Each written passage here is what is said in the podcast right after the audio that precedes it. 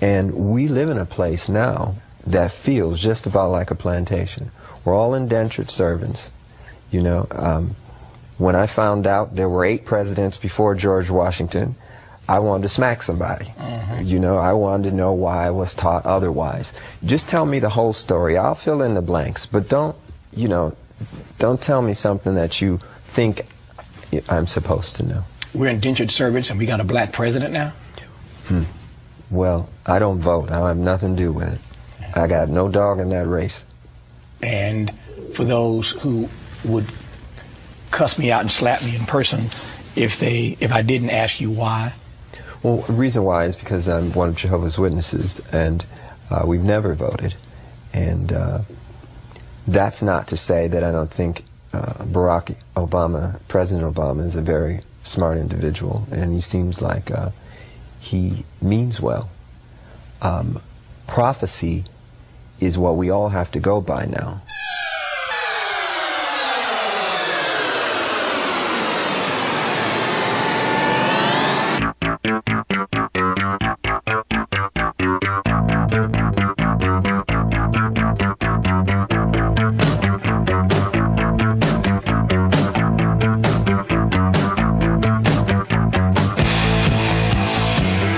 This is Sick and Wrong, the world's source for antisocial commentary.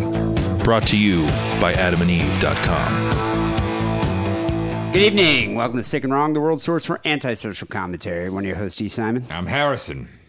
Harrison, thanks uh, thanks for taking care of Hecubus while I was in New York. Yeah, no problem. Uh, did he cause you any trouble, any pain? He didn't. Um, actually, he was he was uh, quite nice. Actually, uh, less less annoying than you know usually when he just he was very. I think he was just lonely, so he was like, "Don't go, hang out," you know. So Well, I mean, that's what I was wondering about it. You know, usually he's so affectionate and Mm. like he runs because he likes to be around people. So if he hasn't seen anyone for a day, does he avoid you or does he like rush Mm. No, up and try to like- like he's like all up in your face? he's all up in your grill. Up I brought my grill. cat over, and he didn't. He didn't. My cat did not like him very much. I, I don't think ca- it works like that with cats. I don't Mm. think cats meet each other for the first time. They're like, "You're my buddy. I'm gonna sniff your asshole, and then we're gonna No. be best friends, like dogs." What what happened? Sh- He just like would st- would stand there, and he'd like come a little close, and she'd hiss at him, and he'd be like, "All right, Is Riska Risk is a female cat? yeah, yeah." So did Risk just beat the shit out of Hecubus? No, he stayed. He kept his distance. Oh, But he was like he was like one of those ghosts from Super Mario Brothers, you know, like where it's like if you turn around they they creep towards you, and then if you turn back they stop walking towards you. He was like that. so he was trying to creep up to her to see Yeah. what she was Yeah, and, yeah. and smell her, and then she was just like hissing at him. Yeah, Yeah, I mean that's kind of uh, what I, that's kind of what I had, would anticipate would happen with cats. Right. When Ryan Keeley brought her cat over, her cat just as a kitten just basically beat the crap out of my cat. Like beat Huh. the shit out of him. Wow. You know, he was doing the same thing. Like Hecubus was sneaking over, like, "What is this?" And then that cat's like, "I'm gonna play with you," and just beat the shit out of him. I mean, if you look at him, he kind of looks like that somewhat retarded, like diseased, Yeah. uh, weak child that people Mange, have. Yeah, uh, he looks yeah. like he has mange. like a chupacabra. I'm sure a lot of cats are just like, dude, what the fuck is wrong with you? I do not want to catch what you have. Yeah. So I'm going to keep my distance. She thought he was an abomination, maybe. Yeah. So uh, New York City was a good time. When's the last time you were in New York? Oh, you Uh, were just New there. Year's. I was there for New Year's Eve. Yeah, you were there for New Year's. Um, it's been a while for me. Like I haven't been back there since, God, I don't want to say like 2007 maybe. Yeah. And uh, you know, I lived there in the '90s when uh, my friend Kessler lived there, and so this time I went back and I get to hang out with uh, Kessler's sister. I told you, man. I told you you were gonna find the fucking head of the Statue of Liberty on the beach. You know, that's what you're gonna find. Meta- metaphorically speaking, that is Yeah. what I found. Yeah. I mean, it's like all the places that we used to hang out at back in the 90s in the Lower East Side, gone. Yeah. Either gone or much like San Francisco, turned into like some uh, bougie mixology bar. Yeah. Like Nice Guy Eddie's. Did you ever go there? Yeah, I wasn't a big fan. I think it was like Houston and an A maybe. Yeah, Like it First and was- Houston yeah, or something. that's Houston what it A. And it was just, you know, the reason I like a Nice big, Guy stupid Eddie's. mural of Kiss. Yeah, it was just it was just a stupid bar, but you could go there Yeah. and you would not run into anyone you knew. Like you could go there, drink alone. You're not going to see a hipster. You're just going to see just like just other just generic average New York douchebags. They're just drinking Yeah. by themselves. So I like New York. I, I like Nice Guy Eddie's just because it was a cheap place to go and you weren't going to be bothered. You Eh, the drink good by thing, yourself. and it was also one of those bars where it's like there's maybe a 20% chance you'll get into a fight for like no reason. For no reason. yeah, more Yeah, company. Which is something I like in bars. But now that whole place has been uh, like they, they they knocked it down, they Oh, yeah. closed it for a while, renovated it, and now it's called like Barley and Strange or something. and it's like you got to pay eighteen bucks for a Moscow Mule. Yeah. and there's a fucking velvet rope outside Yeah. of all these bars. Library Bar Yeah. is the one bar that has been there since the '90s. A rope outside of it. It's just a bunch of douchebags wearing like designer clothing in line. Yeah. It's hmm. it's not the same. No, it's a playground for lawyers now and finance people. It's not a real I- city. Yeah, I don't know how you could afford to live there. And then people were like, "Well, Williamsburg is like what the Lower East Side used to be, and Williamsburg's cool too." But once again, it's like forty two hundred dollars for a, a two bedroom apartment. Right. You know, it's yeah, it's ridiculous. I guess the the main reason I was upset about this trip is I didn't get to go to Torah Animal World. Have you heard of that? No. I think you sent me something about it. I wanted to go to Torah Animal World so badly. Like that was my that was my focus. Well, I was going to get tattooed, but I wanted to go to Torah Animal World more than I wanted to get tattooed. Okay. And uh, my friend Andy Kessler was all gung ho about it. She was like enthusiastic at first, but then when it came down to you know, I made the Oh, is it appointment. the sister of your dead buddy? Yeah, yeah, it's Okay. Kessler's sister. Yeah, yeah. Um, when it came down to the, the the time to go to the appointment, she was like, "Oh my god, I have too much anxiety. I'm, I'm going to lose it. I can't be in like a room full of Jews." And I was like, "What? Are you an anti-Semite all of a sudden? Is that what your social anxiety leads to? Anti-Semitism?" Those aren't Jews, man. No, there They're it's something it's, far worse. it's in this place. Listen to this. So it's a it's a Hasidic dude's home Yeah. in Brooklyn, Yeah. like on 41st or something, and he converted it Hmm. into this like taxidermy museum of all the animals that were in Noah's Ark.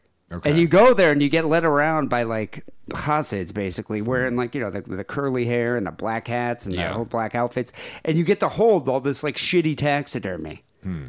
And uh, and they they teach you about the Torah. Right. I wanted to go there so bad. You should totally go there on a date next time you're there. Next time I'm in New York. Next time you're in New York, go check out Torah Animal World. I don't know, man. I've had bad experiences with those guys. You know, Uh, that's one They thing closed about the bike lane that I used to ride on because they didn't like girls with shorts riding by, you know? they won't sit next to women on a plane ride. Yeah. Like if you're on El Al, like you know the Israeli Yeah. flight, it could be delayed up to two hours because Hasids won't sit sit next to a female passenger. And yet they'll shell out top dollar at the fucking dominatrix dungeons, thereby raising the prices for the rest of us. Yeah, but that's the one thing about New York City. You go there, if you didn't hate Jews before, when you leave New York City, you're going to come out a Nazi. Yeah. You're going to be like, God, those people. You know, Hitler wasn't a good person, but he did have a few good ideas. Yeah. I think that's what's going to come after uh, your trip to New York City. There's Jews everywhere. No, they are. Everywhere you see a guy with a yarmulke, or or then they're like you know riding bikes and like bowling you over. Yeah. You know, and and I guess like it's even more than that. Like other New York residents don't like them because they buy up homes in their neighborhood, Hmm. call them like t- uh, prayer shelters, so they're tax exempt. Yeah, I've never gotten a security deposit back. Yeah, and that's another thing. They're slumlords. Yeah, ever. So I don't know. But I would go. I would, you know, I would just like scrap all that and and overlook all of that, the the, the annoyance of ha- hanging around hostage just to go to Torah Animal World. okay. I wanted to do it. Yeah, I'll th- that sounds fun-ish. Yeah, guess. maybe next time. Yeah. maybe next time. So, uh, other than taking care of my cat, what have you been up to you know, this past week? I've been uh, committing adultery and getting my brain jump started by electromagnets. Wow. Yeah. That's, that's it at the same time. No, um, no. Simultaneously? like one day, and then you know. So okay, days. committing adultery one day, then the next day getting like what electroshock therapy or something. It's not quite. Ele- it's like electroshock for pussies, kind of. It's, it's called transcranial magnetic stimulation, Wow. and it's like an electroshock. Uh, no, it's like a uh, electromagnet that shocks your brain. And Where, where do you go to do this? And is th- this there's a clinic in is this Glendale. voluntary or did your therapist No, it's like, vol- somebody recommended it, it, to me as like they're like, if antidepressants don't work for you, try uh, this thing because it's like it's like electroshock, but there's no uh, electroshock has a lot of uh, side effects. You know, like you get it, you have seizures, and then afterwards you're just like, I like turtles for like the next four years. You know, Would you do electroshock therapy though? probably. But I Yeah. mean, uh, it, I just don't understand what is it? What's the the benefit? Like, what's it supposed to cure? It kind of like reboots your brain. So it's kind of just doing a reboot yeah, to your to your because there's iMac. like there's like parts of your brain that aren't functioning well. Like especially if you have depression, they're not working. They're not sending serotonin to the other. Well, you know, shit like that. They're but with, but with the negative repercussions in mind, you'd still do it. yes, I, I, my memory would be bad. Like I wouldn't even remember I had it done. Probably, you know. Hmm. So Yeah, yeah. I think you'd make it'd make for a. Uh, I've more tried. I mean, I've interesting tried. podcast. I've tried uh, antidepressants. I've tried ibogaine. I've tried ayahuasca. I've tried starvation. I've tried a lot of things to treat depression. So I will try anything. So so this you go there. So this is kind of like electroshock light. Yes. You go there, they put a bunch of magnets on your head. They, yeah, they put a thing on your head, and it's like you sit there for 37 and a half minutes, and every minute you hear like a bing bong, like a Windows 98 sound, you know? a and then it's like dish, dish, dish, dish, like 10 times. what does it feel like? Is it like a It little kind of feels buzz? like you ever use a violet wand in a sexual experience? yeah. It's like that. It's like uh it's like annoying. It's like when you touch an exposed light switch and you get a electric, a little electric shock. It's like But that but that can be a very intense shock. Yeah. I mean, you're saying this is just a kind of a very late shock, like the. it's it's enough to be anno- to be very irritating every minute. So they do it Yeah. every minute for what? For how long? for 37 and a half minutes. Hmm. And and and there was like three DVDs I could watch. One So of, wait, one of which you- was Labyrinth. So I'm watching Labyrinth, and every every fucking minute it's like bing bong, dish, dish, dish, dish, dish. you know. Wow. So Yeah. I, I I don't I, they they could be making me into the goddamn uh, Manchurian candidate for Armenians or something. It's all it's an Armenian place. So now when you close your eyes, you Yeah. just picture David Bowie's bulge, Yeah, the I'm Goblin gonna, King's bulge. yeah, I'm gonna want to have sex with David Bowie and I don't know, kill Turkish diplomats or something. You know. So are you fully have conscious? sex with Ray J. Johnson or whatever the hell Armenian people do. Are you fully conscious during this whole experiment? Uh, Or this whole uh, procedure? yeah, you can't because normally if I'm sitting down anywhere, I go to sleep because I'm like a little narcoleptic. But you can't go to sleep if every fucking minute it's like dish, dish, dish, dish, you know. And so, so then afterwards, It's like a it's like a violet wand to your fucking uh, you know your, uh, your cerebral cortex. cerebral or something. cortex. Yeah. So when you wake up, cortex. When you wake up, are you just kind of like, I feel fresh and effervescent, and I'm ready to take on the world with a whole new perspective on life? No, no, no. Apparently, it takes like anything like that. It takes at least two weeks to. So I have to go to five days a week for like a month, dude. Uh, wow, five Yeah. days a week. Yeah, go to Glendale, get my fucking brain, goddamn, get a goddamn car battery hooked up to my brain. I was about to say, it's just you know, after talking to you for an hour, you're just you're exactly as depressing as you were last week. So I, I haven't seen much. Uh, No, apparently yet. it takes it takes a little while, and then it's like, and then the changes. So you're so used to thinking a certain way.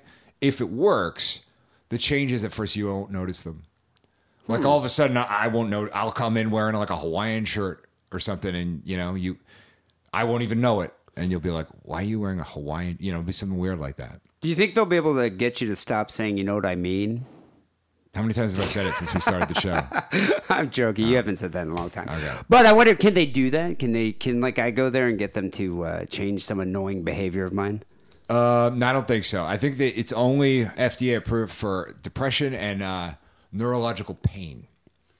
And is this something that's going to be long lasting, or is it something you have to routinely do? Sometimes like, I think sixty percent of the people it worked like on a long term, and then the rest of them it's like they had to come back like once a year and get it done again. which isn't too bad. I mean, it's better No. than self medicating. Yeah. You know, which uh, I think you've tend to rely on for a few years. Oh yes. oh man. Do I? Wow. ever. So is it something that afterwards, like you, you really feel drained, like emotionally, and just after being in pain for? I guess I did. Um, you know, because I, I was supposed to go to a thing later that night, and I just I passed out when I got home because apparently the fucking juggalo magnet therapy, uh, you know, really takes it out of you. I guess. Wow. Yeah. Well, I'm interested to see uh, what what transpires here with this. Right. I would probably immediately go and jerk off or do something that makes me happy. Well, it's it's weird because um, Go see an Adam Sandler movie. at least it's gonna break up my goddamn routine. The monotony of daily Yeah. existence. Yeah. So yeah, daily life will be disrupted because you're getting electroshock therapy It'll light. get me out of the house. Yeah. You know? Because, like, literally, I, I was telling you before, like, I, I would just to just to break up my routine, I would, you know, go speak on how the Holocaust never happened. I'm going a speaking tour, denying, you know, just Just to- just to do, do Yeah. something out of the ordinary. yeah. The, there's, I tested the smokestacks for cyanide. There's no cyanide. never happened. Yeah. Well, I'm hoping it doesn't permanently change your demeanor because I Yeah. kind of like you being depressing and uh, acerbic. Right. Well, I'm still acerbic um, nature. I'm still periodically banging the Iraqi, Okay, the, the, punk adultery. racky, the punk racky. Yeah, met Yeah. people you might recall this punk racky. Uh, Harrison ended up passing out during cunnilingus uh, not that long ago. That was a great story. Yep. So hopefully we'll be hearing a little bit more on that. Um, so uh, how did you react? Was it before, before or after you received your electroshock therapy? Did you find out about Prince's passing? It was before. Before, so Yeah. you had your therapy. Do you think that would have affected you adversely, or do you not give a shit about Prince? I don't really give a shit about Prince. How how could you not give a shit about Prince? Never really into his music. You never liked mm. Prince. Not really. I mean, I I It's appreciate a motherfucking musical genius. anyone who can write more than one hit song is kind of amazing to me and my in you know but it's just my, not my cup of tea Did you, I mean, do- do you not like funk music? oh i love funk music So I do you just- like Parliament and Yeah, I love Funkadelic? Parliament. But Yeah. you didn't like Prince. Funkadelic you know Did you? Is shit. Prince too pop? sly and the family stone yeah it's too it was too poppy for me like when i was 10 i really liked the goddamn batman soundtrack but i i, I, I haven't listened to it since i don't know the fifth grade Prince. So, I gotta say, Prince was one. Of, I've seen Prince. God, probably about eight times. Damn. But amazing. He's an amazing musician. Like he uh, played a couple years ago or three years ago at the Forum, trying to save the Forum, and so he played like a like almost every week or every day for the month of August, and the shows are like twenty bucks. Yeah. like twenty bucks for nosebleed seats. yeah no if a prince song comes on the radio i change it God, I can't believe Yeah. this. But he writes great songs. I just would like other people to perform them, I guess. Yeah, You were completely off base. there. Prince, Prince is a musical genius. That guy, you watch that guy perform. How many musicians have you ever seen on stage that can play every single instrument? Well, like like I said, the uh, talented musicians are a dime a dozen, but somebody who can actually write more than one hit song, that's something. I can respect. It's a legend. Uh, the other thing about Prince, which is, which was great about seeing him live, is he. Uh, I mean, he was so. He, he is so magnetic that he just kind of controlled the entire crowd, and so you see. I remember seeing him at the Oakland Coliseum uh, where the Warriors play, and the place is packed, I mean, thousands of people, and he's just like, "Oakland, you want to come with me?" And everyone's like, "Woo!" But Prince, in his later years, became a Jehovah's Witness, so he's you know he he started changing the lyrics to some of his songs because he hung out with Sly Stone, who's also Right. Jehovah's Witness, and So so uh, apparently is living in a van in in, in Compton Stone? right now. That's what I heard. Yeah. God, you'd Yeah. Hmm. think Prince would have taken care of him. But anyway, Prince is like, Oakland, you want to come with me? And everyone's like, yeah. And he goes, what if I said to a Bible study class? Hmm. And then people are like, yeah, yeah, that'd be cool. Uh. I don't know about that, Prince. Um, he was a weird dude, though. He was a, he was an, a strange guy. And so I now, like how people immediately stopped talking about him after Beyonce released some video. That was that was pretty amusing. Wait, wait. Beyonce released a video about Prince. No, she released you her mean new her- oh, her lemonade, lemonade thing, or whatever. It was like immediately everybody forgot that he died. It did somewhat eclipse eclipse Prince, but I mean Prince affected everybody. I mean they were like lighting up uh, all these landmarks through, throughout the world in purple, like the Eiffel Tower was in purple, All right. the the Great Wall of China. But the interesting thing about Prince, and I, I, find this fascinating with a lot of celebrities like that. So Prince is estimated to be worth around five hundred million dollars. Okay. and you know they just drilled into a vault in his home at Paisley Park, Hmm. and they unearthed like know, thousands of unreleased records and songs. Thousands of unreleased songs. They said you can almost Ka-ching! Yeah, I- mean you could it could fuel regular releases for many years. There's a Hmm. lot of money to be made what they found in this vault that no one knew the code for Right. because Prince didn't have a will. Hmm. He di- the man didn't have a will, which is weird. Like, do you think anybody that was worth? I can understand. You probably don't have a will, do you? No, I don't have a will. I don't own anything. It's the same with me. It's like you know, I have a car. fucking- That's it. That's Yeah, it's have. like you know, my ex girlfriend can have my cat. Yeah. you know, that's it. like that's about it. And I, I don't have anything that anyone would really want. My want. only hope is that before I die, I can throw most of my shit out so my family doesn't have to go through it. That's my will. Okay. But if you had like you know five hundred million dollars, you would make a will because now it's going to be you know his family, his his surviving family is going to be fighting over this. I guess he had uh, one full blood sister. Um, her name is Tyka Nelson. Here, his name is Prince Rogers Nelson, and so Tyka Nelson is assumed to be the heir. But the problem is, is uh, you know, of the five hundred million dollars, she's not going to get all that because if Prince were married, he could have passed on the entirety of his estate to his spouse, like tax free. But he wasn't married; he had no kids. So without a spouse, only one point six million dollars of Prince's estate will be free from the Minnesota death tax and only 5.45 million will be will escape the federal death tax. So basically, the government is going to get the Right. you know the uh, lion's share of Prince's wealth. See, that's weird. Just because generally rich people, you hire somebody to at least deal with some of that, and they they have a way of getting out of the estate tax. It's very easy to get out of paying the estate tax. You put shit in a trust, boom, it's done. No estate tax. But that was the weird thing about Prince, and this is why he's a strange guy. Yeah. Um, Prince seldom went through intermediaries when it came to doing business, Right. Making all kinds of deals himself. He didn't even like lawyers, Right. So instead of thorough like uh, thorough management or legal representation, he just when it came to his personal finances, he just he did it himself. Well, wasn't he on a fuck ton of drugs too? Well, I think he was on opioids. I know he did. Right. Uh, people said that he might be HIV positive, you know, and I know he's on on different drugs, but. He, I guess he didn't trust other people, and it made me think of this guy when uh, when I moved first moved to San Francisco. I worked at this uh, this uh, magazine, and my boss there, the production manager, he used to work for at Paisley Park. His name is Russ, and Russ used to be the assistant costume designer for Prince. Okay. And he said that whole experience, this is like late 90s. Prince had just changed his name to the unpronounceable symbol. Yeah. So if you said the word Prince, if you said the name Prince, you'd be fired on the spot. Hmm. And if Prince walked in the building towards you, you weren't allowed to make direct eye contact. You had to look away. How did you address him?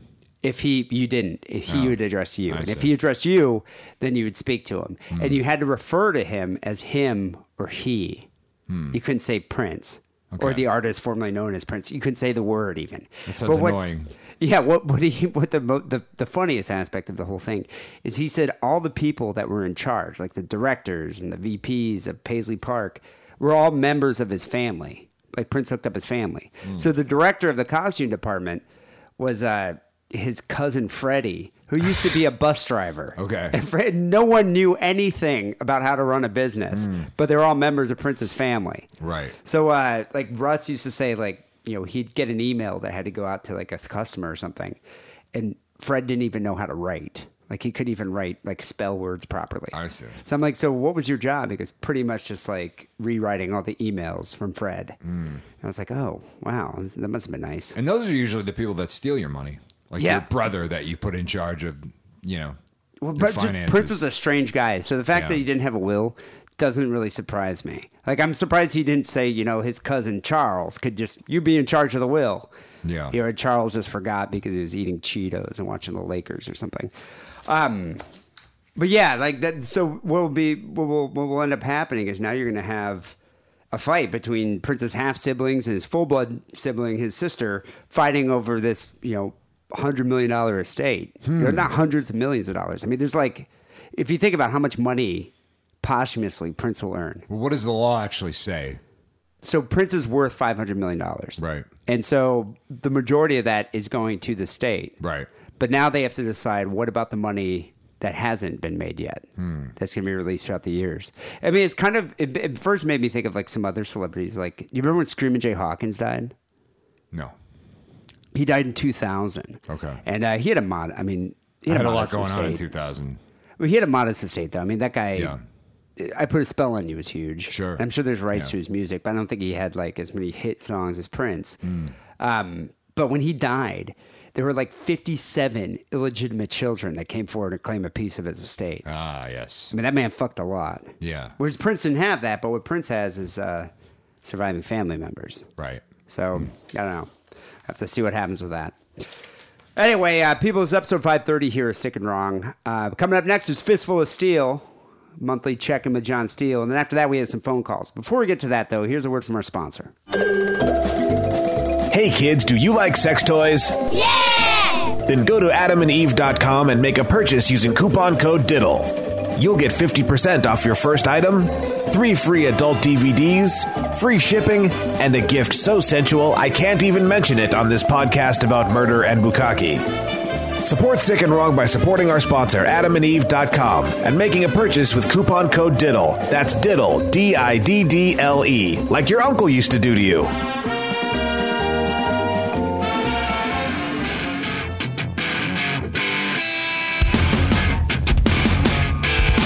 That is absolute bull piss.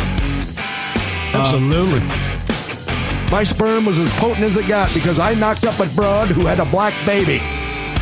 Absolutely. Well, I'm inciting violence, then somebody bring me up on charges because that is horseshit. That motherfucker goes into my. This is my realm. Absolutely. I'm going back to the old school, back in the 50s and the 1940s when they used to use VD for venereal disease. Fuck the STDs, I still have VD. No fucking way. I don't buy it, I don't believe it, and I think it's pure fabrics.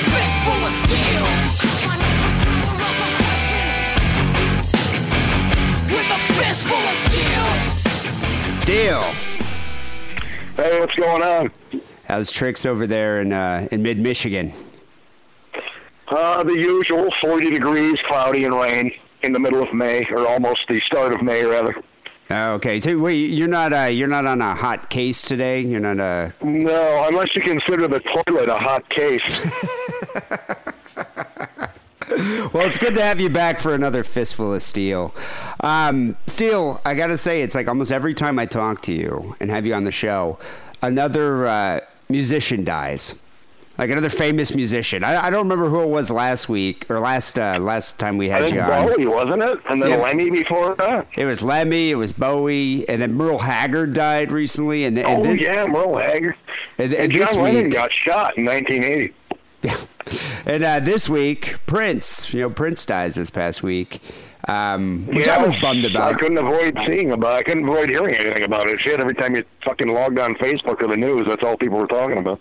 I, th- I think a lot of these people kind of um, employ this tragedy just to, to, to, to, really show others how much of a, a fan they are of music or of, a, or of a particular musician.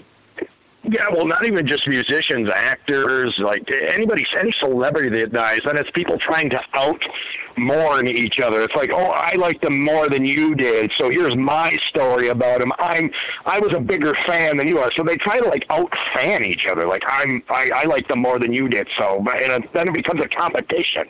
And, and, and they all have to post their own, you know, circumstantial stories where they, they happen to walk by Prince or Prince used the toilet after they did or Prince one time came up on stage and played with their band. It's just like all these people have their own Prince stories that they feel the need to share online with all the other friends of theirs that are mourning Prince, so they could be like, "Oh, wow, he's so cool because he knew Prince." But then I saw that you posted a Prince story, and I was like, "John Steele, seriously, Steele, Steele, like Yeah, has a Prince story? Like, was he? Was, what was he doing? Was he, I, I figured it was something like you're masturbating to the song "Little Red Corvette" or something." But then I read it. Well, you weren't too far off. I mean, you were kind of on the right track, but not really, but sort of in the same ballpark. Yeah, But it was most close. people po- post a bunch of sentimental stuff, and it's always like inspirational about how this celebrity affected their life. Yeah, but but I really did have a Prince story from my adolescence, like back in junior high. But that was kind of influential in your life. I think it was a bit of a turning point for you. Um, Well, I, it may have said, you know, I look back on my life and figure out where, you know, if I'm, if somebody said, Steele, look back on your life and try to figure out where things went awry. When did it go off the tracks? And quite frankly, this might have been what set the train in motion to go the op- the wrong way instead of the right way. I, I, I really do think it might have been the genesis of a lot of your uh, future problems in life. Um, and yeah, people, I couldn't agree more. people, you should. I don't. We don't want to go through the whole story because it's really long, but it's it's definitely worth reading, and it's on Steele's Facebook page. You go to his Facebook page, scroll through it, and you'll see his story, um, which concerns this the song "Erotic City" by Prince, which actually is not a Prince song. You know, it's a uh, Parliament song that he covered. Oh, is it really? Oh, okay. I see. I never know who, who originated. I, I know when when I was first uh, you know came aware of the song "Erotic City." It was being done by Prince. I didn't know who wrote it or you know if it was a cover song or whatever, but it, It was, was- Prince's. It was a huge hit. Yeah. Yeah. it was a huge hit for Prince, though. So I'm, I'm assuming a lot of people are like Parliament Who because they hear, but it, but Prince's version of Erotic City is amazing. It's an incredible song. But um, it's funny that you listened to that song at what were you in like sixth, seventh grade? Uh, I was in. All I know is I was in junior high, maybe seventh grade, which was junior. high was like sixth to eighth grade, so I think it was like somewhere in the middle, like seventh grade, is when that that song by Prince was released when he did his version of it. Unless you're particularly a you know precocious student or, or kid, very well read, which I'm assuming maybe you, maybe you you weren't. Um, I don't know how you would know what that song's about. Well, I, I didn't. I mean, I you know, I mean, I, I, had no idea what it was about, but I was about to find out what it was about because uh, my friends and I were we weren't we weren't like bad kids. We weren't like delinquents that were in the juvenile hall or anything like that, getting arrested for crimes. But we were smart ass class clowns. We were always looking for a cheap laugh. So a lot of us spent a lot of time kicked out of class, in the office, detention, that type of shit. So they lumped us into this group, a whole bunch of us. I don't know. There was maybe eight, nine, ten of us into this group for like at-risk youth that met with the guidance counselor, which guidance counselors in school are the most useless fucking positions on the planet.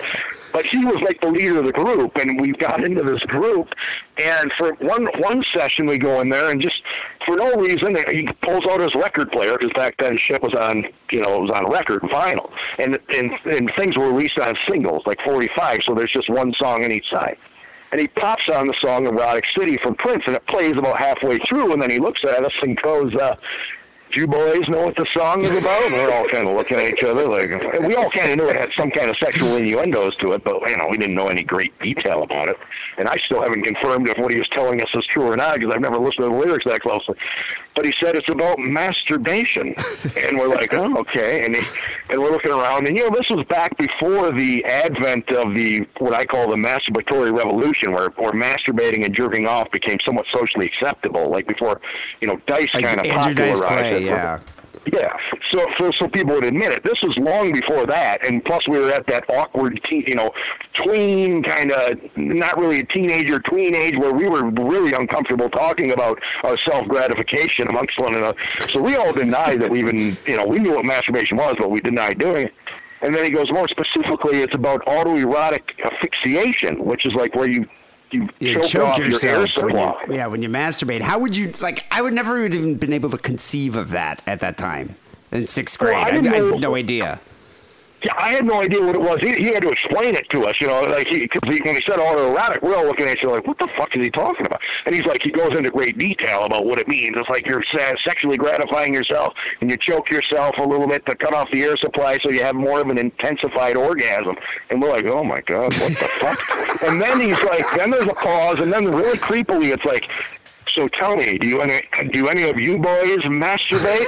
And we're all like, we're all like looking at each other like, what the fuck? And of course, we all denied it because we, we, like I said, this was before masturbating was cool or there were people admitted it. And so we're all like, fuck no, what are you talking about masturbating? we don't need to, you know. When, when in fact, every one of us in the room were jerking off at least four times a day. I mean, at least, I mean, I was humping pillows, I was fucking the bottom of the bed, I was fucking rubbing my dick against anything with friction at that point. It's still a weird question to be posed, though, from an adult. You know, just just to hear that, like, so do you boys masturbate?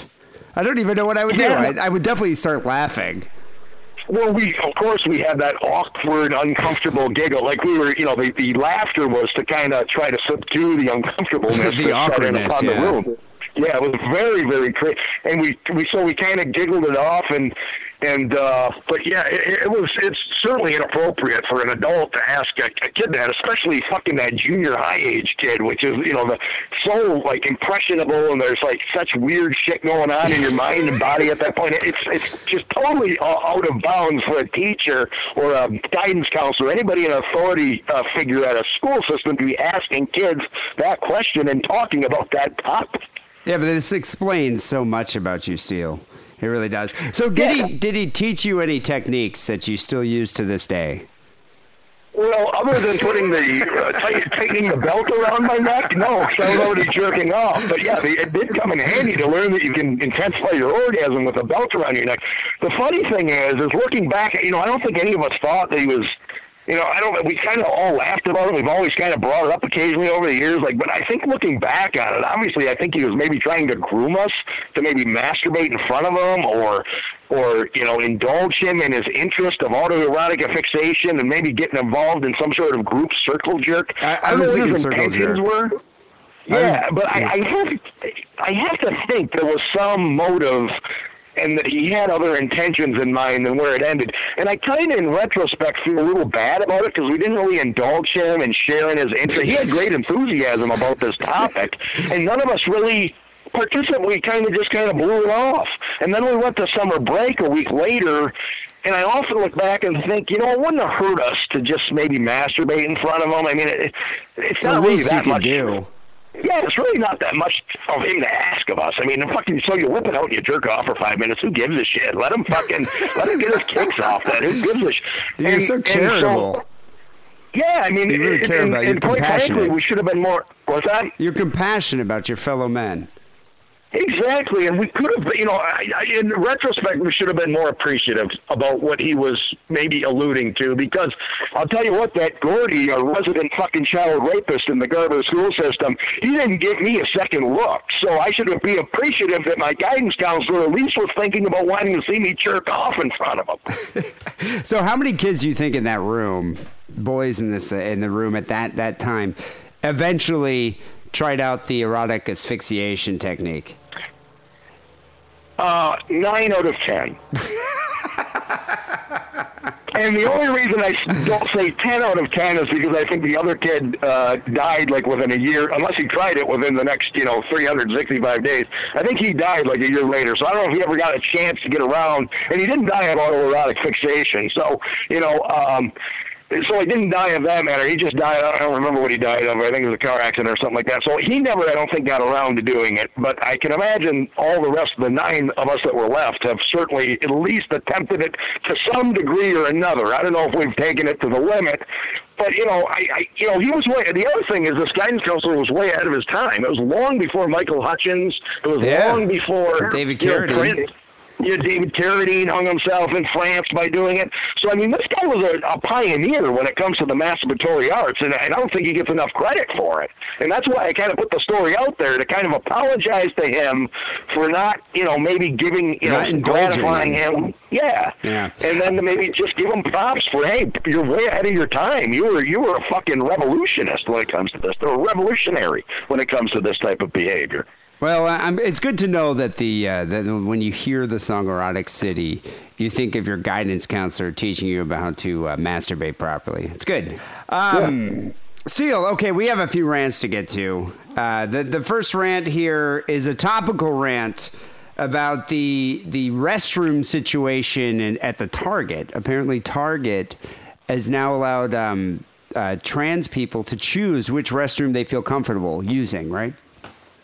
Yeah, and and I, actually, I think it's a pretty broad policy. I think it's basically It's very progressive. Uh, yeah, very progressive. Kind of almost insinuating that now all bathrooms are more or less unisex. Whoever you know wants to use them at any given time. But Well, let's see what you have to say about it.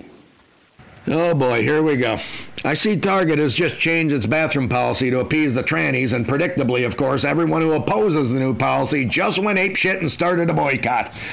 Since when did deciding where to shit become more time consuming and require more paperwork than obtaining a mortgage? Welcome to 2016, everybody. Regardless of what side you're on, it begs the question why are there public restrooms at Target? Look, who needs to go piss or take a shit while buying a crock pot, a pillow, or a greeting card?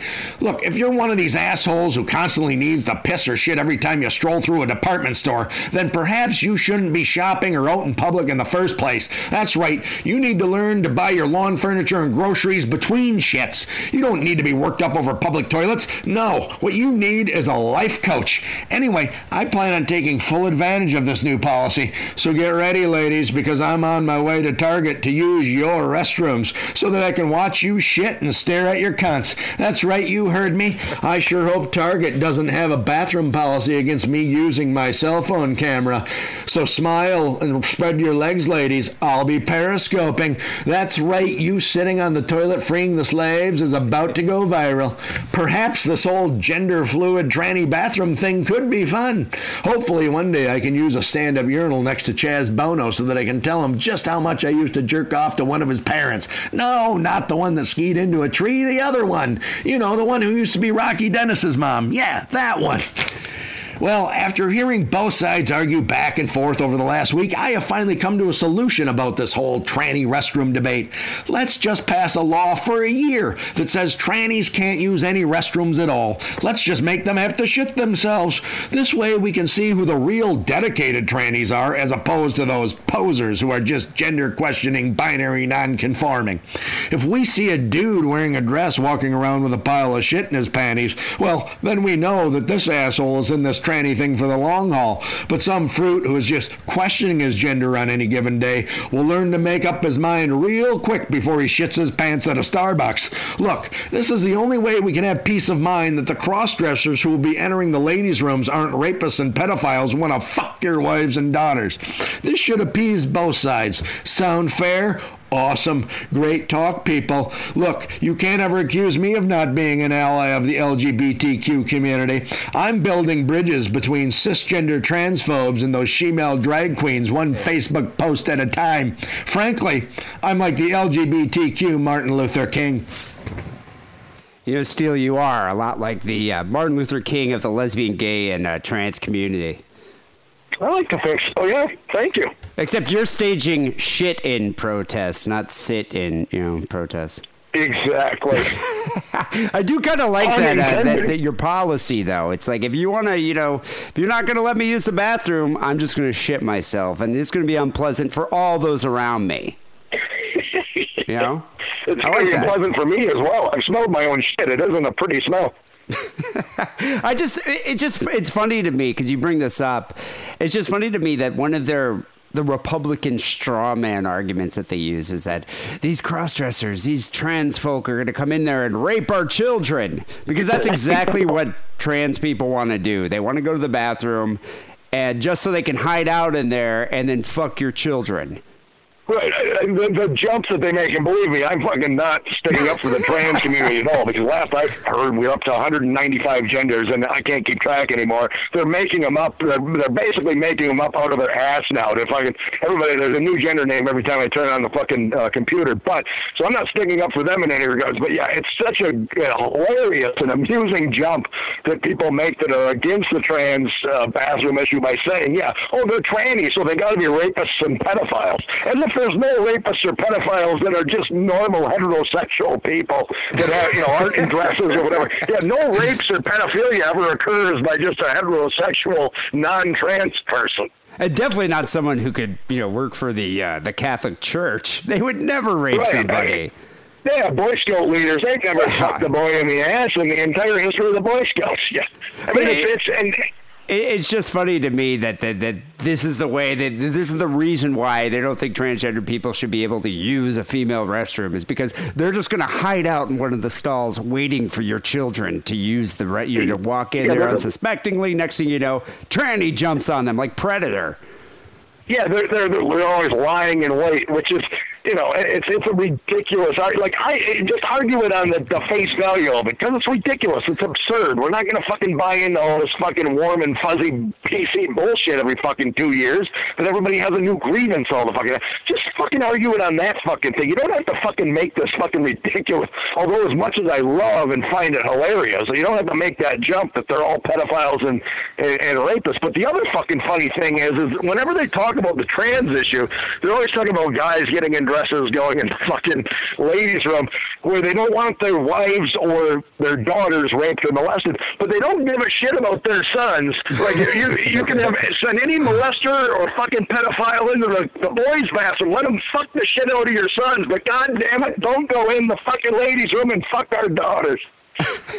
I remember the first time I ever saw a trans person using a urinal. It was in uh, Chicago. I was visiting my brother back, I don't know when this was, this is the early 90s because I was still in high school. But we went to, uh, I think we were trying to go get some drugs. And so we went to this bar called Foxy's that my brother used to hang out at. And this chick comes in that he knew, this chick named Reagan, and he starts talking to her. And she wasn't, she was not very attractive. She's just this busted woman with like a shitty wig Right. and like, like bad makeup and just, she looked like My a junkie. right there. I didn't know though. I just thought it was a really ugly woman. I didn't didn't even occur to me. I mean, I'm from Michigan. I, how am I supposed to know this? Right, And so right. I'm sitting there. We're, we're waiting, and then uh, I think my brother ended up getting some drugs from her or whatever. And so I go to use the restroom at this Foxy's, and then uh, right after I'm using the urinal, like I start using the urinal. That that trans uh, the trans person my brother's talking to walks in and uh, just hikes up her skirt, pulls her dick out, and starts using the urinal next to me. And I was just like, oh my god. What is going on here? World mind blowing know, i just had no idea. Like then then the, the whole the whole world of uh, the you know transgenders opened up to me. And now i'm thinking i actually really do like transgendered people i think they make life more interesting for everybody I think they're fantastic. I, I don't because I mean nowadays, I mean they fucking can build themselves, you know, from the ground up. So some of them can actually be passable and look good. I mean, I'm much more appreciative of the tranny that's got the five o'clock shadow. They look like shit. Like I, I can That's what this one appreciate that because like. then you're. Yeah, you're going, oh, you're going, look, I'm a tranny, I got a dress on, fuck yourself. But when you're trying to be overly passable, so people, you know, because there are, there's a couple trannies that are pretty fucking, the only reason, there's one tranny that's on my Facebook that's really fucking hot, and I didn't even know she was a tranny at first, but she's a tranny, she's really hot, and I would consider, I would actually consider fucking this tranny if it wasn't for the fact that I'd be embarrassed that my dick's probably smaller than hers. yeah I'm, I'm sure she'd consider fucking you though Yeah, and I mean it's like you know she's probably more op- she's probably more her dick probably operates better than mine. I got to fucking fluff mine for 25 minutes to even get it semi erect. She can probably get a hard on on the fucking drop of a dime. It'd be very embarrassing and awkward situation. Not only would I walk away from it going, you know, I just fucked a broad that has a cock. That would be awkward. But then to walk away from it and go, I just fucked a broad that has a cock and her cock is 10 times bigger than mine. And it actually fucking works. In be more closing embarrassing. in closing, I think uh, you know, good for you, Target. Good on you. Like let the let the let the transgendered folk take a shit where they want to. That's what I say.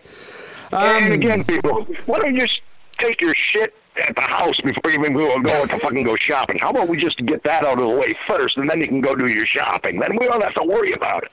Or how about care about something that actually matters? You know, Yeah. there's a lot of other issues that matter.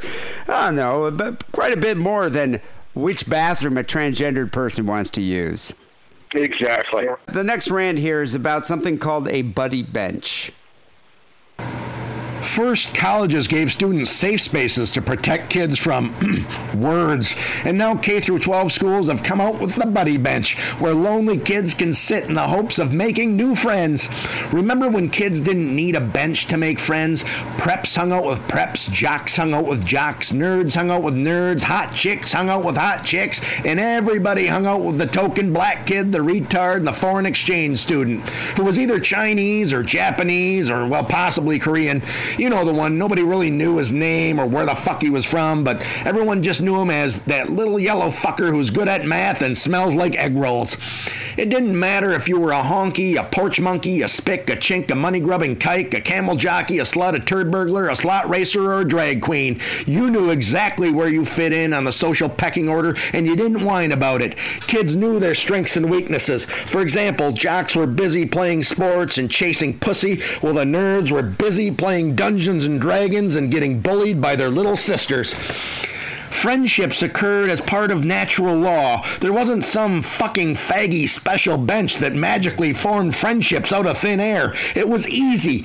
If you sucked at sports, you hung out with other kids who sucked at sports. If you were a broad who liked to mouth hug a dick, you hung out with other broads who liked to mouth hug a dick. And if you were a boy who liked to wear his mom's pantyhose, you hung out with the other boy who liked to wear his mom's pantyhose. And well, if there wasn't another boy at school who liked to wear his mom's mom's pantyhose, well, then you just hung out with the fags, the geeks, the special eds, or the fat chicks. Somewhere, some group would eventually take your weirdo ass in and treat you as if you were one of their own, no matter how much of a fuck up you actually were. Sure, sometimes a group would take you in just to, well, just to make fun of you, but they took you in nonetheless, and you were appreciative of their acceptance. You never had to sit down like a dunce on some loser bench near the monkey bars during recess, wishing that someone would take the time out of their dodgeball game to come over and throw you a sympathy fuck. You think you're the only one with low self esteem? If you think your self esteem is low now, wait until you little bastards get to be my age. I've had 40 odd years of failures, shortcomings, and disappointments. For fuck's sakes, my only ounce of joy is doing the shitty segment on the shitty podcast once a month. But you don't see me sitting on a buddy bench, do you? If anyone could use a buddy, it's me. So listen here, you little fairies. Fuck that pansy little bench of yours. Get out on that playground and be socially awkward, just like every single kid who ever came before you. Because frankly, you've already peaked. Life is only going to be downhill from here. P.S. Yes, I'm available for motivational speeches and bar mitzvahs. So, Steele, at, at your age right now as an adult, is your buddy bench basically the front row at the Deja Vu strip club, the erection section? Uh, no, that, see, that's amateur hour to me. See, I do have enough self-esteem not to put myself, and I got very low self-esteem. Let's not be, uh, let's not try to pass this off that I don't have low self-esteem. But my self-esteem, I, I can't get on that erection section at the fucking uh, nudie bar anymore. I, I, I like to sit in the back of the nudie bar where like the creepy serial killers, and that's where the serial killers like lurk. That's where I am, like day shift, two o'clock p.m. in the middle of a nudie bar, in the back of a nudie bar where it's dark and very dimly lit. Just in the in the shadows, you're just in there lurking. Exactly, That- that's- lurking and ogling, So you know, my hands together. This this whole buddy bench thing to me is very amusing. Uh, first of all, I would think that the the kids that yeah have some kind of uh, social anxiety or or low self esteem would hang out the buddy bench, thus making them prime targets for child molesters like uh, Gordy P. So do you think Mr. Bugalki would have just kind of loitered around the buddy bench, seeing who sat down? Well, yeah, because obviously, if you're a pedo, you usually go after the kid that's got like low self-esteem, low self-worth, as a self-loader. friends. That's yeah, that's the one you target because they want. Yeah, they don't have any friends, so there's not. They're never going to have any witnesses around because nobody wants to hang out with them. So they're always by themselves. So they're easy target there to get them into your fucking panel van uh, from the playground. So that's always an easy target. Plus, they know that they're just mentally weak. These kids don't. They're so awkward and they can't function around others that they just they're they're easily impressionable. So they can go up to them and tell them, "Hey, I got a." Fucking birthday cake in my van. Why don't you hop in the back? Oh yeah, by the way, there's a bed in the back of the van too. Why don't you take your shirt off and lay on the fucking bed? Yeah, it's it's it's it's terrible in that regard. It's it's very uh, it's to really suit itself towards the predators. I just don't see what kid is going to uh, sit down on that buddy bench. I mean, seriously, it's like the stigma attached to the buddy bench. That- by sitting down on the buddy bench, you're basically telling the world, "I don't know how to make friends." Who wants to be Yeah. friends with this kid?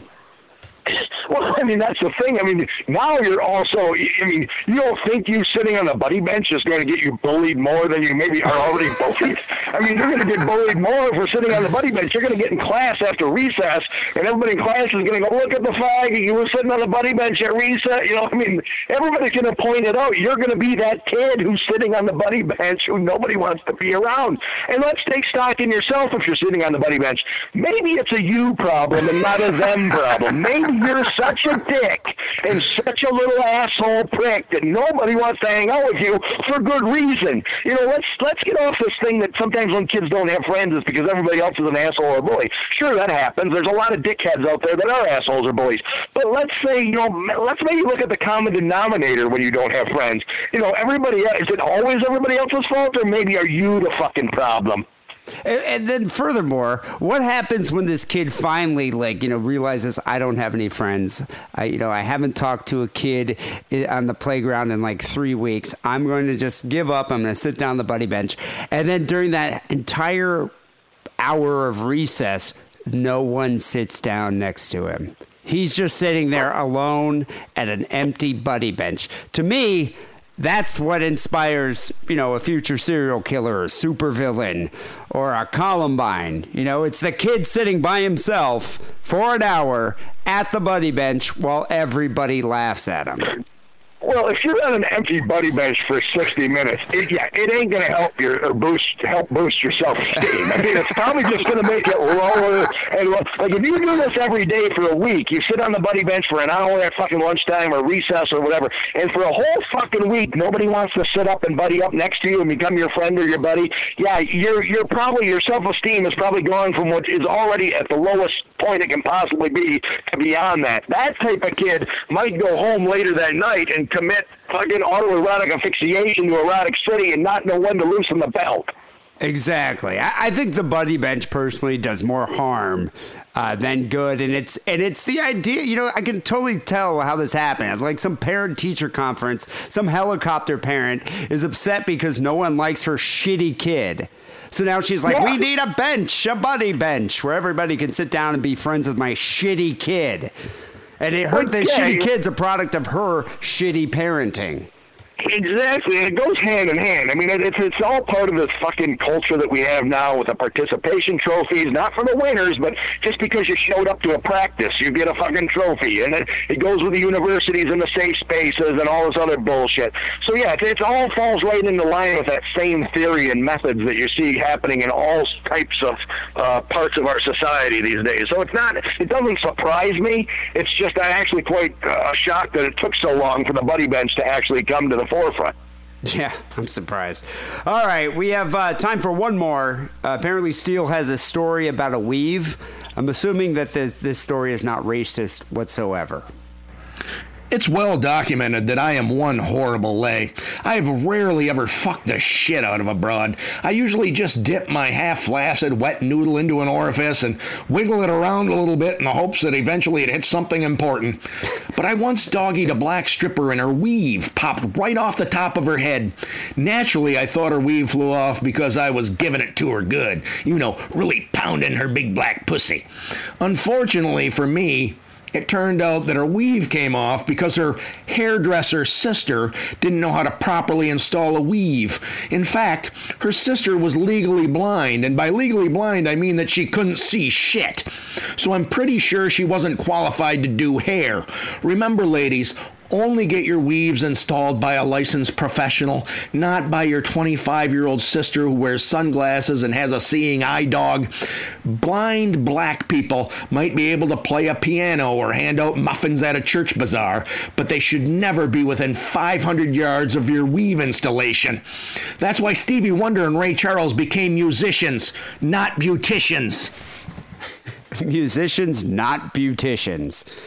That's a that's a good. Yeah, uh, sometimes I like that's a good throw a rhyme slogan. in there, you know. That's a good slogan. So, Steele, what did you do when the weave came off? Did you put it on your hair and start talking like a character from the Sanford Sun Show? Well, let's just say Good I Times? started. Oh, I fuck yeah, no shit. Uh, let's just say I started laughing, like trying, but not trying, like just subtly, because I didn't want to fuck up the moment. Because I was already. This was only about two minutes in. I was already about ready to come. You know, two minutes. I've already gone over a minute and a half over what I usually do. So uh, I didn't want to ruin the moment enough to fucking let my erection go down and fucking. You know, I got to get this shit over with. I got shit to do. I got to get out of this fucking Section Eight housing before the end of the night. So uh, I I la- like I, I tried to like act like I didn't see it. She she kind of stopped and paused because she knew it kind of came off her head. I guess uh, they can feel it because I think it's actually weaved, supposed to be weaved right into their afro, and she knew it popped off her head. She she fucking looked with this look kind of looked back at me in in astonishment because I could I could see her face because it was even though it was uh, she's black, there was a little candlelight on over in the corner which lit up the room enough where I could see her eyes and teeth when she turned around after the weave popped up. And it was a look of like astonishment, like, oh fuck, my weave just popped off. But I just ignored it and just looked down with a smile, kept going, blew my load, and then fucking pulled out and, and uh, went to the bathroom immediately to take a piss, uh, to piss out the sickle cell anemia that I probably just got. But uh, and then I, the whole time in the bathroom, I shut the door and I'm just like, I'm like, oh my god, her fucking weave, because she looked like she, she fucking she had hardly any hair up top. so was the man. weave stuck to your body? Like did uh, or, or was the weave on the floor? Did you just kind of like shake it off on the floor? it flew off on the floor because I was fucking her doggy on the couch, uh, and uh, so she was like, I, you know, she wasn't facing me at the time. So when I was fucking her from behind, it popped off her head and flew forward off the couch onto the floor. So it wasn't. It would have been way funnier if she would have been on top and it fell on me. That would have been fantastic. Unfortunately, my story, you know, isn't that. I should have maybe tried to take some creative liberties and tried to write that in, but no, I was doing her doggy, and it popped right off her head like a fucking, just like a weasel, you know, pop goes a weasel type of thing is the only thing I can think of. So wait, so so Steele, was this woman the uh, the mother of your child, the uh, black child that you had a few years back? No, the black child that I had, if you recall, that, that was a white girlfriend that I was dating at the time who miraculously, you can talk about Jesus being the miracle birth, but no, miraculously she popped out a black baby while we were dating, which is odd because I'm white and she's white, so that's the real miracle birth. No, that was that was a totally different broad altogether. I, I don't quite Totally recall. different set of circumstances. Yes. I don't remember which uh, which holiday episode that was, but I remember you speaking in detail about the the miracle birth of your child, and there was some really uh, melancholic music in the background that's that fit the mood. People, you can go check it out. I don't know, it was a few years ago, like probably two or three years ago, but it was one of my favorite holiday shows. Oh yeah, yeah. It was definitely around the Christmas special when it happened because I know that you know we were talking about the baby Jesus, and I said, "Well, I got one that can top that miracle birth." Yeah, and then, then we Uh, segued into the story of uh, your the true miracle birth of your black child, which uh, was a very right. touching, emotional story for you. And you went into detail. I felt a lot like Barbara Walters pulling the story out of you. Um, I feel like Barbara Walters all the time, though, so it's not you know not that unordinary. Um, anyway, Uh, Steele, thanks for being on the show for another installment of Fistful of Steele.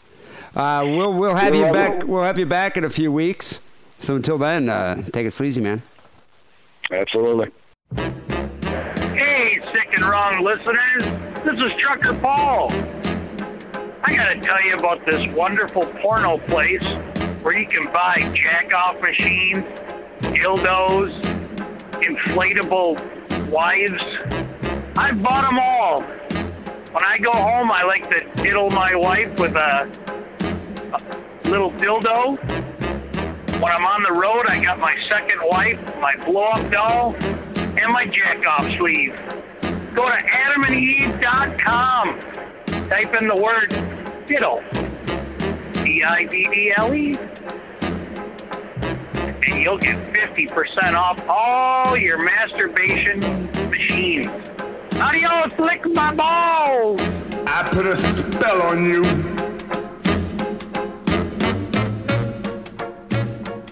So we got a few phone calls to get to. 206 666 3846 is that number. Remember, people, keep it under three minutes. We've been getting a lot of good calls, really good calls, fascinating uh, stories, but they, they're like three minutes and 38 seconds or four minutes and 25 seconds. Harrison does not have time for that. He's a busy man. Money's time. Yeah, man. I'm playing Bloodborne.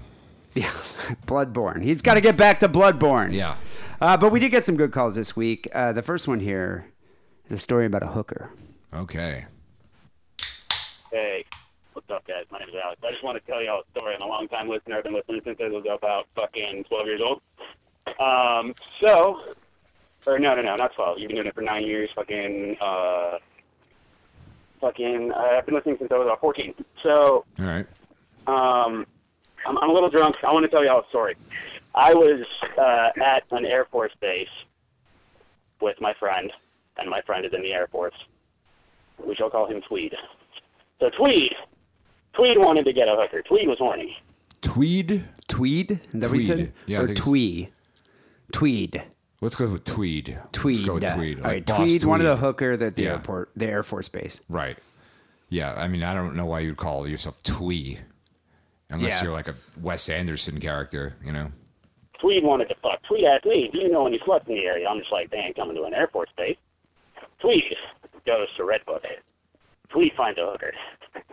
Tweed is just like, do you come to an Air Isn't that the magazine that my mom used to read? Yeah, I was about to say Red Book. Red Book. Yeah, isn't Red Book the uh, published by Hearst? It's like a magazine I for think- like women in yeah. their forties Yeah. or fifties. Is there another Red Book that just has a directory of hookers? The whore book. Yeah, I guess so. I don't know. The Hooker Book. Yeah. Hmm. I, I need to find this mythical Red Book. Right. So you can read about how black guys aren't welcome, which is apparently the thing with prostitutes. They don't like black guys. Yeah. I've, you know, I've heard that before. Yeah. I've, I've, we've You've heard it before because I've said it on the show before. You've said on the show, but also I've heard it. I've, I've you know, had, we've had some hookers on the show before, and they said black guys tend to haggle about the with the price and also Mm. last too long. Yeah, yeah, that's what a friend of mine said too. They who last too long. May or may not be a prostitute. Horse face? Horseface? Did it? All right. The hooker hangs up. Tweed finds a new hooker.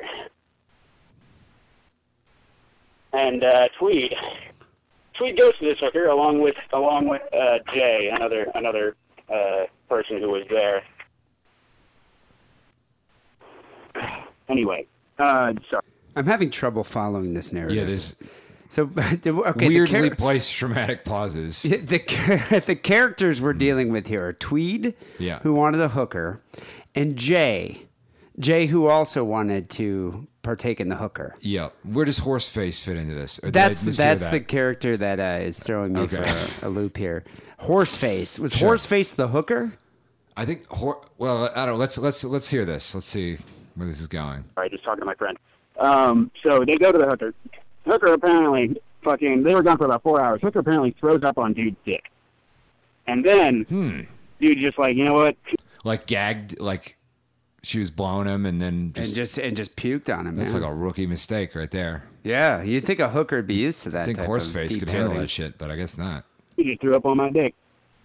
I'm just gonna do my business and get out of here. He pumps, takes 13 minutes, pays pays for an hour, fucking leaves. And then the kicker, Jay was next. That's, All right, guys, I just wanted to tell you that story. Peace. that's like how a creepy doll laughs. Yeah, know? wow, that was very, but it was very sudden doll. laughter. I wasn't expecting Oh. that that laughter. They Oh caught me God. off guard. My soul just tried to escape my body after hearing that laugh. Oh my god. it was god. maniacal, though. Yeah, it was yeah. yeah, God. It was just yeah, I didn't even expect that. So so his buddy eh, has to, has to go have sex with a hooker after she had puked on the other guy's dick. I don't think that's a bad thing. I mean, because he's probably not going to puke again. She already got it out. I guess so. But I mean, he, he got his dick puked on and then he just jerked it out or something. No, he sounds like he finished with her. I mean, I don't what, know. Usually whatever, getting dude. warm, sick on my junk puts me in a different kind of mood. You know? But have you ever have you ever had that a Roman shower?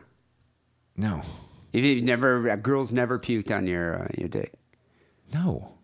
Some girls are into that. I remember I went on a date with a girl I met from OkCupid Yeah. a few years ago, and her whole thing was she liked to be deep throated till she puked Hmm. all over your dick, and then jerked your dick off into her mouth using the puke as lube. So you did this. I know. I never never ended up hooking up with her. Hmm. But she told me she was telling me this. Like Yeah. that was her thing. Hmm. And she was she looked like such a she's kind of gothic, but she looked like a librarian, like a substitute teacher. Sure. Very benign. Hmm. And I was like, wow, this is interesting. I can't believe you're into that type of sexual activity. I'd do it just for the story. Absolutely. I in a second. It, what it doesn't interest me, but just to just to have the story, I'd do it. Sure. But th- this sounds accidental. Like she Yeah, I you know, this was accidentally puked on him, and then. But so if if you're with a hooker and you paid for an hour and she accidentally pukes on you, are you just gonna wipe up and then finish you know finish your business? Actually, you, you know what? If I paid good money, I don't know. I would. I'm Because, Jewish. I, yeah. it's I want to get my money's worth. Yeah. You know. And then I'm gonna haggle up with her afterwards. Right. You know, I'm probably Well, gonna. you, you, you, you vomited on my I get just sick all Yeah. over my pants. You know how much the dry cleaning is going to Yeah. cost. God, what am I going to tell my wife? Dirty, you know, the, the, the, the sheet with a hole in it now. Yeah. It's all filthy. I got to wash it. Um, thank you for your hooker story. Um, I think you could work on your delivery a little bit better. I don't want to be too critical, but it was hard to follow that story. It's a meandering narrative. Yeah. You know, it's like a Lars von Trier movie. Yeah, very much so. Very, Okay. very Dogma 95. Yeah. Next, uh, next call is from uh, a frequent contributor here, the Scoutmaster. Scoutmaster. the calls. Scoutmaster. All right. Hey Dee Harrison, it's the retarded scoutmaster leaving another uh. I like how I just called him Scoutmaster. Yeah. But he refers to himself as Yeah. the retarded Scoutmaster. Um, I was listening to 468 and episode 468. I'm sure you remember 468. Do you remember Oh, that God, one? that- that was one of my That favorite episodes. Yeah. Uh, some podcast about Wackerly and how he had like a Super Bowl party or something or other, and nobody showed up. Uh, what party? A Super Bowl party? No, a Super Bowl party. Oh, But okay. thi- this is something that uh, There was a lawsuit. This wasn't just from episode 468. This is like I brought this up every single year because it was my favorite Super Bowl party I've ever been to. Hmm. Uh, Wackerly had a Super Bowl party at his house, at his apartment, and he got all this food. I mean, it was like a table full of food, and the only person that showed up was me. Hmm. Everybody else flaked on him, and so it was just the saddest, most dismal Super Bowl party I've ever been Did to. Did he have was some kind of Christmas Carol moment about it or no? he was obviously bummed about it, Right. Just because he was, you know, he sent out the evite, invited all these people, and like there were supposed to be like twenty people that were showing up, and the only person that cared to come over was me. Right. And then we sat there, and it's like I had all this beer, and I remember I tried calling a few people to come over, and I got my girlfriend to come over, and it was just the three of us, sadly, just sitting there watching this this game. I don't even remember who played, but anyway um, every single year when the Super Bowl come up again, I'd ask him like, "Are you going to have another party?" Yeah. because it was a great party. So this guy is obviously taking delight, Schadenfreude going on here. Uh-huh. Anyway, uh, you guys were talking about like a serial pooper or something. Uh, I don't remember the context, but you said serial pooper Dee, and it reminded me of a uh, a serial pooper at the summer camp that I worked at. Uh, Here we go. uh, my second year I worked there, all of a sudden poops started showing up in places like in Surprise! places where we would teach campers on Good kids are disgusting. They really are. I mean, they and that's the thing. It's Yeah. like one of those kids probably. It's too early for f- you know to, to have a fetish about shit. Like he's Right. probably not a scat freak yet, No. but this is the genesis, though. Right. So the you know the lowest form of comedy. So Mm-hmm. they they love it. And like a picnic table or like in a fire pit or in a broom closet. You know, all kinds of places like that. So we mysteriously nicknamed this person the the heinous um uh, what do we name him? I don't remember what we named him, but it was really we named him something quite humorous. I'm sure it was great. quite humorous and memorable. Yeah, I'm sure. I'm sure it was. Uh, yeah, quite memorable. and he was a mystery pooper. And uh, every time he would poop, it was you know mystery pooper strikes again. And then a few people got fired, and the mystery pooper n- never struck again. But uh, yeah, so this guy was you know probably took about ten dumps all over the camp. I'm emailing unsolved mysteries as we speak. Robert He's Stack. serial pooper. All right, keep it sick, keep it wrong, motherfuckers. Peace. I really thought there was going to be an end to this story. Like, you know, Angela Lansbury is going to track down the serial pooper. Right, yeah. No, it's Yeah, like and then they Jack found Rip- it out. You know, it was, it was, Yeah. it was, it was you know, I, th- I suspect the retarded scoutmaster. Jack the Ripper. They never caught him. I know? think it was the scoutmaster. Dude, would you be surprised if that guy called back next week? It's like, okay, I was a serial pooper. No, I wouldn't. I wouldn't be. I mean, Yeah. it's, it, it's it's in the realm of reason. I mean, I wouldn't put past anybody at this goddamn camp. At the You know? at the retarded camp. Yeah. Yeah, I I think not going to send my fake hypothetical children there. I'll tell you that much. anything could happen at this camp. Yeah. You know? And I, I do think uh, if you went to this camp, you probably would become like a famous film director or, or novelist because of all your experiences that you endured. Yeah. It sounds like someone who's trying to create a shit golem. Yeah, it sounds like somebody Yeah. was trying to create a shit golem. Mhm. You need a Hasidic. Jew- You need a rabbi to do that. You do. I remember asking my father if he would do it, and he would, and he would get really upset about it. My dad used to get upset if it, if I brought up the Kabbalah. Ah, really? Yeah, he discounted it. He didn't like the Zohar. it. He didn't read the Zohar. He no, didn't like he he Hmm. just well, I don't know if he read it or not because he went to rabbi school. In a rabbi school, they probably cover Jewish mysticism, Right. But he discounted it. What was his opinion on angels? Did he believe that they were had wills of their own, or that they were simply automatons? Yeah, that's a, I, I, I Okay. don't know. I never actually asked him about that. I think he said you don't take the Bible literally. And so I think he would think that the angel represented something or some kind of lesson to somebody. Because the Orthodox guy once told me that the, the idea of Lucifer rebelling against heaven could never happen in Judaism because um, an angel wouldn't be capable of doing that because they're basically just robots programmed by God. Yeah, I'm not. I think my, my father would have said they they represent some kind of lesson. Hmm. Like I, I don't I don't think he would have. Yeah, I, I'd never heard the automaton theory. But hey, you, you know who who knows? Yeah. Anyway, last call here actually is a legitimate shit story, um, and it's from a celebrity. Hey, who is Uh, it? He was in the movie Willow. Do you, remember- do you remember that? uh, Ray J. Johnson. No, he was also in the movie Leprechaun. You could call me Ray. And you, c- uh, Warwick Davis. Warwick Davis, bingo, you got it. Let me let me roll the theme music and let's get to the story. Here's the jingle for the sick and wrong bit. Come gather round, it's all about shit. Hi, Dave here from the uh, the UK. Uh, long time listener, first time caller. I come from the land of the Irish Spring. Dublin's the place where I learned my thing. All right, let's, let's be nice. Dave, though, Dave. He huh? says Dave is his code name or pseudonym that he's using here on the show. But come on, Warwick. If Who are you it- trying to fool? Warwick Davis once um, gave me a, he signed a photo for me of him as the leprechaun, and it says it says Harrison, I want me gold, and then he signed his name on it.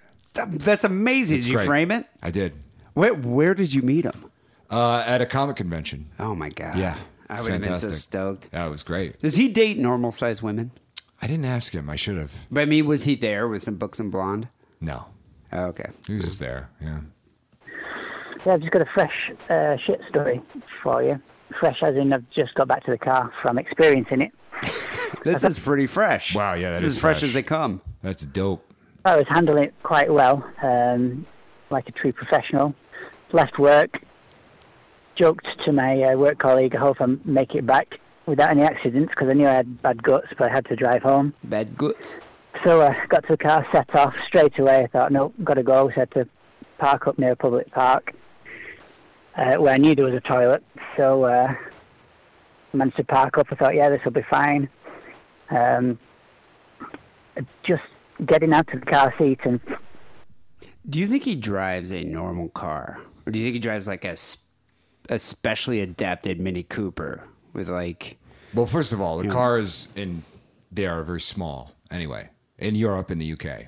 Yeah, but I'm, I'm saying, do you think like a guy like Warwick Davis would go buy a Mercedes Benz, or do you think, or an Audi, or do you think he'd buy it? I think have to buy a Mini Cooper. You'd buy a regular sized car with special things in it, right?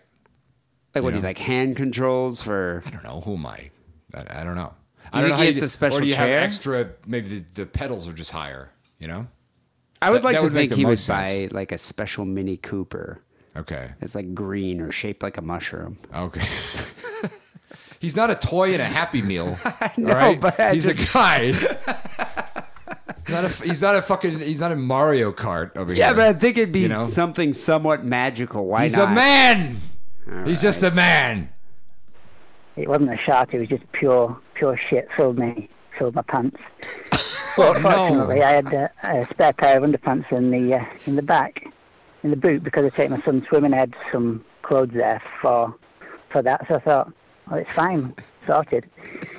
Got those, popped them in my pocket, walked gingerly through the park, just feeling everybody's watching me, thinking he's just shit himself. but um, got to the toilet, needed 20p, had a quid, put it in, didn't give a change, but fair enough, got in. And it gives you a, a timer, a countdown timer, gives you 15 minutes, and I thought, okay, I can do this. So Uh, drop me, drop me pants, drop me trolleys. Carefully drop my uh, trolleys full of shit. Um, sort of trainers off. Folded the uh, the shitty underpants up, putting them in the uh, the ladies' uh, bin. Remember when he killed that troll and then it turned into a giant monster? Which which movie was that? In Willow. That was in Willow. Yeah, yeah. that was yeah. so weird. That part always freaked me out. I gotta watch that again. Yeah. Val Kilmer was in that, wasn't it? Val Kilmer, I think I think it was Val Kilmer, and Lenny and Squiggy What? from Lenny Laverne and, and- Shirley. and Squiggy they played the it? little the little fairy guys, the little uh, brownies. I don't remember Yeah, that at all. yeah, man. Wow. Lenny and Squiggy. So wait, getting back to the story here. Yeah. He just said he took down his shit-filled trolleys or whatever Yeah. he said, and then he put it in the ladies' like receptacle. Well, what happens after 15 minutes is is, is what I'd like to know. Uh, do they come in and, Does it and eject grab you, you? and eject, or does Yeah. the bathroom like start self-washing Right. itself? I, I don't know what would happen. Good lord. for uh, for their things. Uh, entered, evacuated the, the rest of my bowel. Who needs that kind of stress when you're trying to go to the bathroom? You know, you have a limited amount of time. Yeah, 15 minutes. you- yeah, it's like I like to do it on my own time. Yeah. tidied up, clean underpants on, trousers on. He oh he had fresh clothes with him. Well, no, yeah, I mean, you. I think you missed this because you're focusing too much on Willow. I'm sorry. Um, but he was saying that he had a spare pair of underwear Okay. in uh, in the trunk because he took his son to swimming class or Oh. something. And so, first of all, I didn't even know that uh, that Warwick Davis had children. I didn't either. And do you think his children are normal sized? I think it's it's like a 50-50 thing. Or I think it's like like even if even if two um, little people uh, have a child, They could have a normal sized kid. Yeah, they could have a normal sized kid. It's like a you know. So it's that- like when you do that when you like first start studying genetics in like the seventh grade, and you're like, this, you know, kind of vegetable mates with this vegetable, and you end up with this one with this like- chromosome, and Yeah. then uh, yeah, It's an odds game. But this might change the entire family dynamic. Like Mm-hmm. if you okay, let's say you were a dwarf and you had a kid that was normal sized and you went to go see a Bruce Springsteen concert. Would you feel weird about your kid picking you up and putting you on his shoulder? No, I don't think so. Yeah, you know, well, you're very open minded. Yeah, I mean, you got a giant kid, you you make you know, you use it. use it to your advantage. Yeah, I can yeah. see Springsteen now. Yeah. Yeah. Uh, just putting my trainers on, and I'd noticed somebody had done a shit next to the toilet. It wasn't mine because mine was running. It was a, like a firm one. Jesus. And uh, I thought I got away with it, but I'd, I'd actually stood in somebody else's shit. Come on. Dude, God, this is the unluckiest uh, Yeah. leprechaun I've ever met. Jesus. socks, so wasn't quite what I wanted. Um, not as successful as I thought I'd been. So, so now I was uh, uh, back in the car with a, a shitty sock. But uh, anyway, just thought I'd share that beauty with you, and I'll uh, I'll catch you later. Cheers. Warwick. Wow. Throw the sock away and just Yeah. drive barefoot. Yeah, what what do you need the sock for? Especially I mean, I guess it's considerate, but just throw it in the feces garbage. covered Yeah, sock. You oof. see- and, and the worst part about it, human feces. Hmm. That was the thing in San Francisco. It's like, it sucks when you step in dog shit. It sucks. Right. So you get dog shit over your shoe. But when you step in human shit, Right. there's something just infinitely grosser about that. Oh, absolutely. Because humans eat all sorts of horrible things. And it's That's just why it's horse shit, something- you can deal with horse Yeah. shit. It's just hay. It's fine. Yeah, and it's it with dogs. I mean, it's, it's they're basically eating horses. Right. Um. Wow. Well, thank you, Warwick, for uh, sharing that uh, story with us. I, d- Yeah. I don't recall that ever that happening in Willow. No, it didn't. I think they cut It that didn't. out. Yeah. Who do you think would win in a battle here? So was Willow actually a hobbit, or was he just a, a like a, a dwarf? I want. They never said. So who do you think would win in a, in a battle here, Frodo or Willow? Oh, Willow would just fucking tear shit up. Hmm. Yeah, I guess I would put my money on on What Warwick. could Frodo do? Walk around? You know, Cry. He puts on a ring and disappears, and then he's like, "Oh, I put on the ring, and the evil things." You know, like uh, whatever. And then cry about his friend Sam. Yeah, yeah, Yeah, whereas Warwick Davis would be like, you know what? I'm going to kick the shit out of you. right. You know, and just shit myself, and I'm a- I'm angry. Yeah, I I'm mean, angry. He's got a wand. You know, he's Fuck gotta shit get, up. Gotta get back in my Mini Cooper. Yeah. Shaped like a mushroom. Uh, anyway, thank you for calling in. Uh, people call the and Wrong hotline 206 666 3846. I hope that guy wasn't offended. Who, Warwick? Warwick Davis, yeah. You don't I, think he'd be I think we were quite respectful, Okay, actually. all right, Yeah. all He is one of my favorite actors. He's great. Yeah, he's great. Yeah. Brilliant thespian. Uh, people, listen to the show on iTunes, subscribe, rate, comment. We talk about this every week, but it actually does help the show. If, if you can go there, just do a search for Sick and Wrong and subscribe to the show, give us a, uh, a favorable comment. Aye. Uh, we'll, uh, I don't know, like bless your children or something. Mm-hmm. Um, also, it's the podcast awards right now, and I know I posted uh, something on Facebook about that. So if you could nominate Sick and Wrong for the best comedy podcast, I know a lot of you uh, churlish people out there were were posting things about Sick and Wrong for the family category, best family podcast. You can do that too. Uh, I have a Section 8 notice from my psychiatrist that says I don't have to fight in the podcast wars. So, Oh, nice. Yeah. You're not in the podcast No, wars. I'm That's not in. good. Yeah. You can take a back seat and just watch them. yeah. Um, also, new T-shirts are available now. Sick and Wrong merch. Um, Sick and Wrong merch is available at the Sick and Wrong store, sickandwrongpodcast.com slash store. Get one of the new occult tees. A lot of people like them. They're Mhm. going really fast. Yeah. I've been getting all the sorts of orders, and I can't, I, you know, I try to get them out once a week. So once a week, I will ship your orders. But I know I have like 10 shirts I got to ship out on Monday. So um, thank you for ordering. Go to sickandwrongpodcast.com slash store and order some more. Just thank the gods it's not me who's sending them out. It You would take would me like you two would never get that. I never. Yeah. it's so bad with mail. I still have mail. oh man, don't even get me started. I'm I'm I'm but I'm responsible, people. I Yeah. I, I can ship those out. Uh, also, how how much longer do you think we're going to do the theme contest? We received some pretty good uh, theme songs. Really? Yeah, we got Hmm. three more this week. Oh. Let's keep it open for another week. Okay. You have one more week, people, to send in your sick and wrong theme song submission. Remember, it's got to be under 30 seconds. You got to say the name of the show. I think that's it. Isn't that Yeah. it? under 30 seconds? Name of the Name show. of the show. Do whatever you want. It's a sick and wrong podcast. Yeah, Sick and Wrong. Podcast. Yeah. say it. So send it to Sick and Wrong Podcast, hotmail.com, submit your MP3, and if you win, you win Ryan Keeley's porn collection. Mm-hmm. Runners up get t shirts. One more week for that. Yeah. And Sick and Wrong Song of the Week, well, we were talking about Prince. Okay. Uh, we gotta play a Prince song. I actually, uh, I love Prince. I have all of his records, and um, you know, some of his. This kind of pissed me off actually. I told you about that. Like when I first moved into this apartment, I didn't realize I put my records against the wall over there. Mm. I didn't realize there's a heat vent behind it. Yeah. And so uh, when it, the first winter I was here, it Hmm. was freezing. It was like 30 degrees. And uh, I put the heat on. I went out to the bar, came back, and I was like, God, something smells weird in here. I came in here and died a thousand deaths. Hmm. I ruined, it was like a holocaust, a vinyl holocaust. I ruined like probably a 100 records. Oh, shit. Uh, dude, yeah. Records that are irreplaceable. Oh. I mean, I've been collecting records for a long time. Anyway, I just discovered this week because I was like, hey, you know, I want to listen to some Prince. So I put on the album Controversy. Okay. And there's just this skip. It's warped. And I was mm. like, what? And so I started looking through all my Prince records and I realized, God damn it. They're all ruined- There's like four that are slightly warped. Not mm. like to the point you can't play it, but there, it skips on the first song. Mm. And now the record's worthless. And now it's like I go on eBay to try to, well, how much is a new controversy record? And now it's like 80 bucks for an original. God damn it. Worst time to buy Prince vinyl. some reason Prince, why did you have to die? So inconvenient for me. Yeah. You know? Although his mustache always kind of filled me with a vague anxiety. I What, how so? Did you did you you know did you uh, covet it? Did you want it for No, I yourself? didn't like it. Like I, it felt like like a pedophile stash. no, not a pedophile. stuff. It just felt you know when like a fourteen year old grows a mustache and just looks bad, and it's like, dude, just please. It's like pubic hair. On yeah, I didn't like it. It felt like yeah, that. I saw me. someone post a meme of uh, Rihanna with a Prince mustache, and they look very similar. The two of them. Anyway, Hmm. Yeah. We're gonna end the show uh, with a with a tribute here to Prince. I'm gonna end the show with "Dirty Mind," which I was always quite a fan of. That song. That's a sick rock song of the week. Never heard it.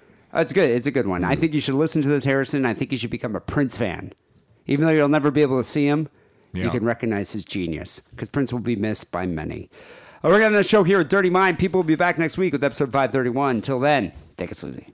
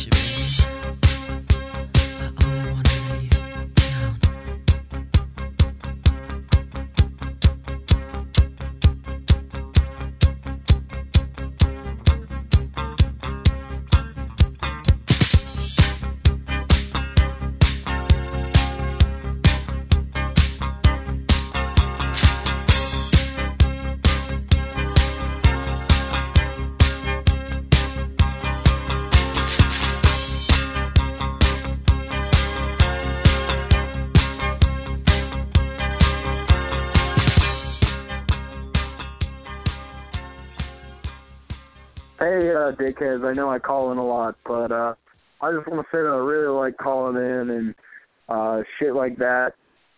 Also, I just like spelled the word Zach out, and I just realized this is the most fucking badass name on the planet, and I will name my firstborn child Zach, whether he's a male or a female.